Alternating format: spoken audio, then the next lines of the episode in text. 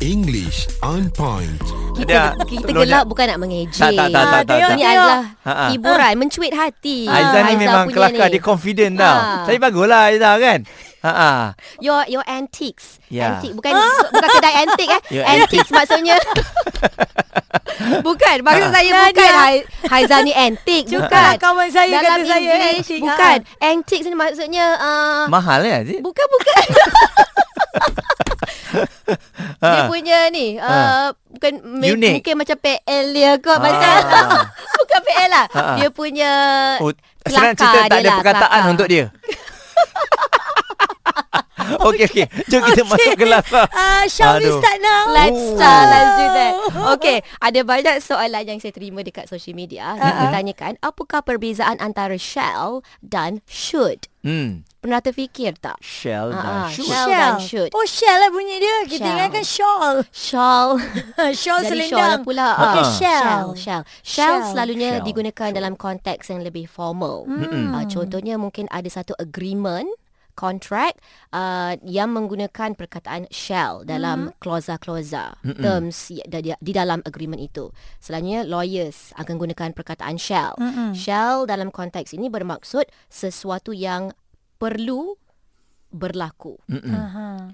um, this contract shall take effect on 12 August Hmm. 2001 contohnya Mm-mm. maksudnya it will take effect tapi menggunakan perkataan shall okay Shall. Hmm. kalau should should and shall adalah interchangeable maksudnya kadang-kala kita boleh guna shall boleh guna should Hmm. dalam ayat yang sama dan dua-duanya betul Oh. Ah, tak kisah sebenarnya.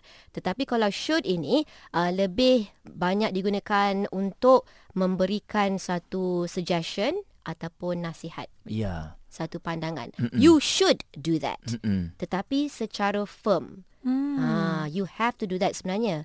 Tetapi you should do that. You should pay attention.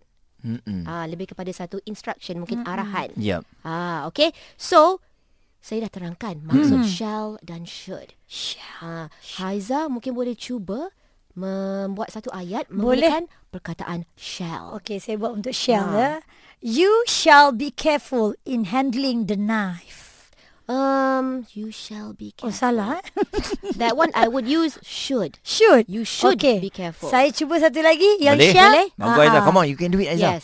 You shall do as you are told. Okay. Selalunya you kalau memberikan arahan kepada mm-hmm. orang lain Should kita, juga. kita guna salah lah. should. lagi.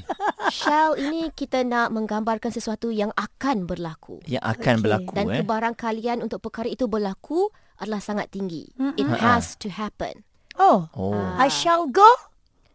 I, shall go. You will go, right? So I Ha-ha. shall go. Yeah. I will go. Yang tu betul. Ah, itu betul. Ah, Okay, yang tu Yes. betul. Okay. Yes. One point for Haiza. Ah, ah. Okay. Next, should. Okay. Muaz, can you do a Um, sentence? Saya cuba. Boleh. You should stop eating fast food. You Yes. should go for walk more often. Yes, and you should. Yeah. Wah, banyak kali should. Mm. Sebab Aizah tadi tiga kali kan?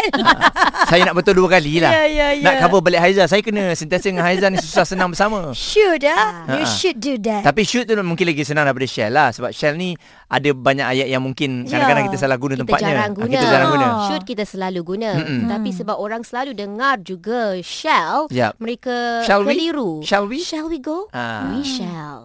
English on point.